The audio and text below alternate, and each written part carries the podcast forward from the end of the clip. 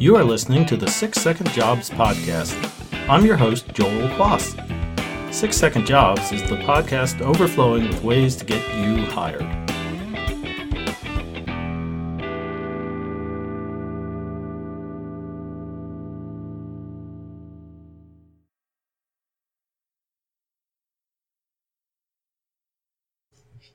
Welcome to Six Second Jobs Podcast. I'm your host, Joel Quas. In this episode, we're going to talk statistics. And before you go, oh my, a mathematical podcast, I really want to talk about statistics as they relate to the hiring process, and in particular, what recruiters and hiring managers are thinking. Because really, in the end, it's about you figuring out what they're thinking and not them trying to figure out what you're good at. And a lot of people I've worked with started out that way, thinking it's uh, it's about them. And as you'll hear episode after episode, uh, it's really not about you, in uh, the sense that you have to figure out what the hiring manager and recruiter is looking for, and ultimately what the company needs and what problem they have, so that you can show how you'll solve it for them. Statistics show that the average job seeker spends about one minute deciding whether to apply for a position. Can you imagine that? I mean, you're going to be at that position for potentially four to 30 years. And in one minute, you've decided whether you're going to apply or not. Now, if you're going to a restaurant and somebody hands you a menu, you'll probably spend five to seven minutes talking about your entree and your appetizer and whether you're going to have a drink with it and what about dessert and what are you going to have and and there's a lot of back and forth about the decision making process, and that's for a meal that'll be eaten and forgotten. Not necessarily a job that you're going to be at for four to 30 years. It's just amazing to me how little time we spend on that sort of thing.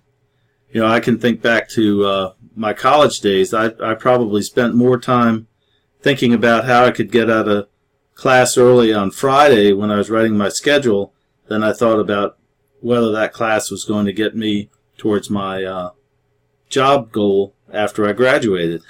you know, I just didn't have uh, the priorities there straightened out, uh, at least initially, the first time I was in college.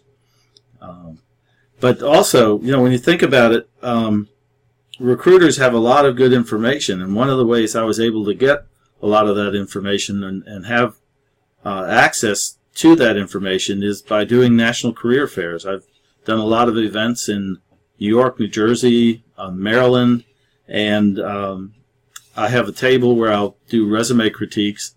And before the event starts, uh, we'll be locked in the room, and so I'll have an opportunity to speak with a lot of the uh, the hiring managers who are at these events, and and I learn an awful lot about what they're looking for and what they're not looking for, and it's really helpful for me in my business as a resume writer and a career coach uh, to understand those intentions and what they're looking for so that in the end they can be given that by you. And that's um, my goal again in this in these podcasts is to make sure that you um, are focused on on really two things. In the end it's it's all about getting the interview and second it's all about getting the job offers. You know, everything else is kind of in one way or another related to that. And if you're not um, focused on specifically getting the interview, then you're not really focused on how you're going to end up uh, in a new hire orientation. Now, one of the things that I've found in, in talking with recruiters and hiring managers is that um, if you have, uh, say, 15 to 30 years worth of experience, they really only want to see the last 10 to 15 years on the resume and then make some sort of a brief reference to the prior experience, but not an expanded history of what you did uh, at a Burger King when you first got out of college. 72% of the recruiters say that uh, that would really be ideal for them, and they wouldn't need more information than that. Um, another nice tidbit is that uh, 75% of hiring managers say that a well written cover letter can improve the odds of a less qualified applicant obtaining an interview.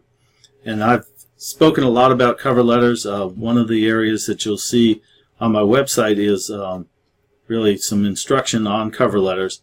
I feel like they're the one of the unsung heroes in the job search process because when it's done right, you really can get the uh, the hiring manager to see you in their light and see them have they can see you fitting into their whole structure, into their corporation, and into their team.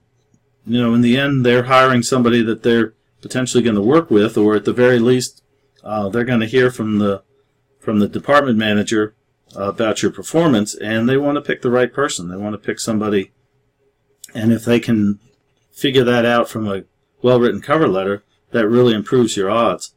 And also, um, actually, even more so, 91% of hiring managers agree that applicants who do research on the company or the position they're applying for receive greater consideration than those who send a generic cover letter. Uh, my understanding in talking with uh, people in the hiring community, uh, the generic cover letters most likely don't even get written or read. Um, they just, you know, get tossed or, or passed over.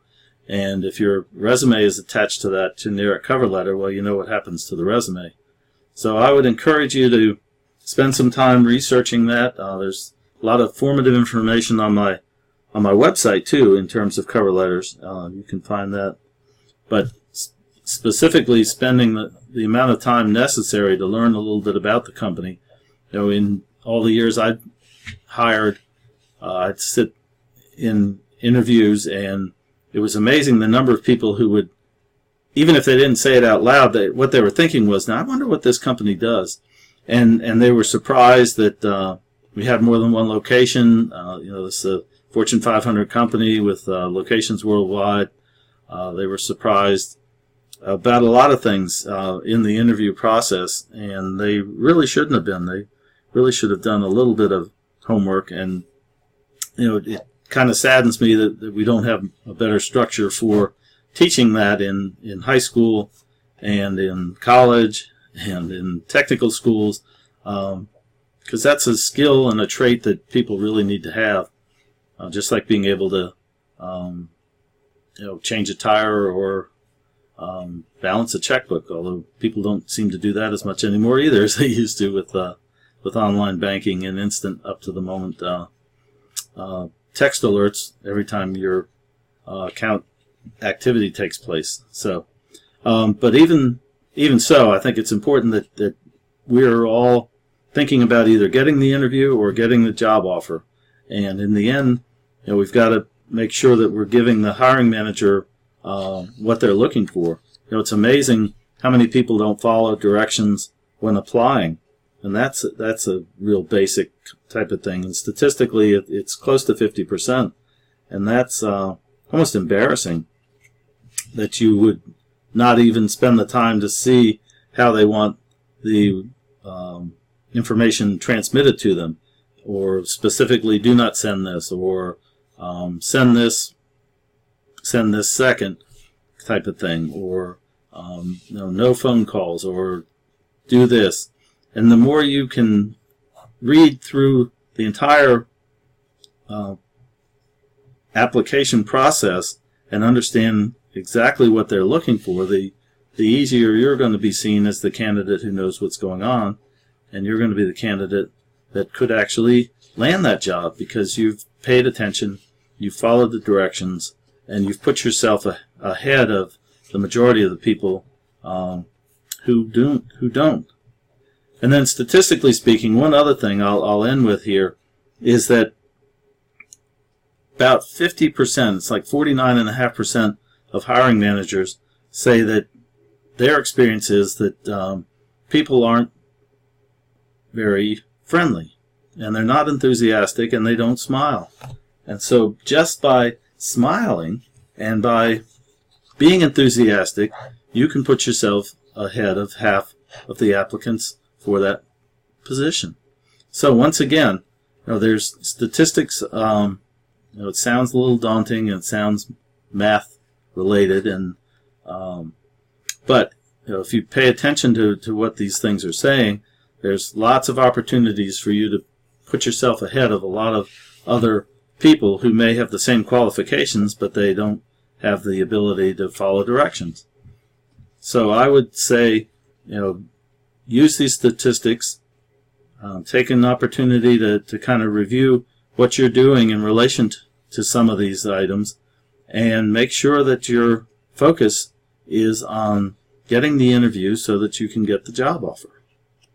And thank you so much for listening to me. Again, I'm your host, Joel Quast, and this has been Six Second Jobs Podcast. Thank you for listening to the Six Second Jobs Podcast. This has been your host, Joel Quast. Remember, use what we've discussed and take action. This puts you one step closer to your new hire orientation.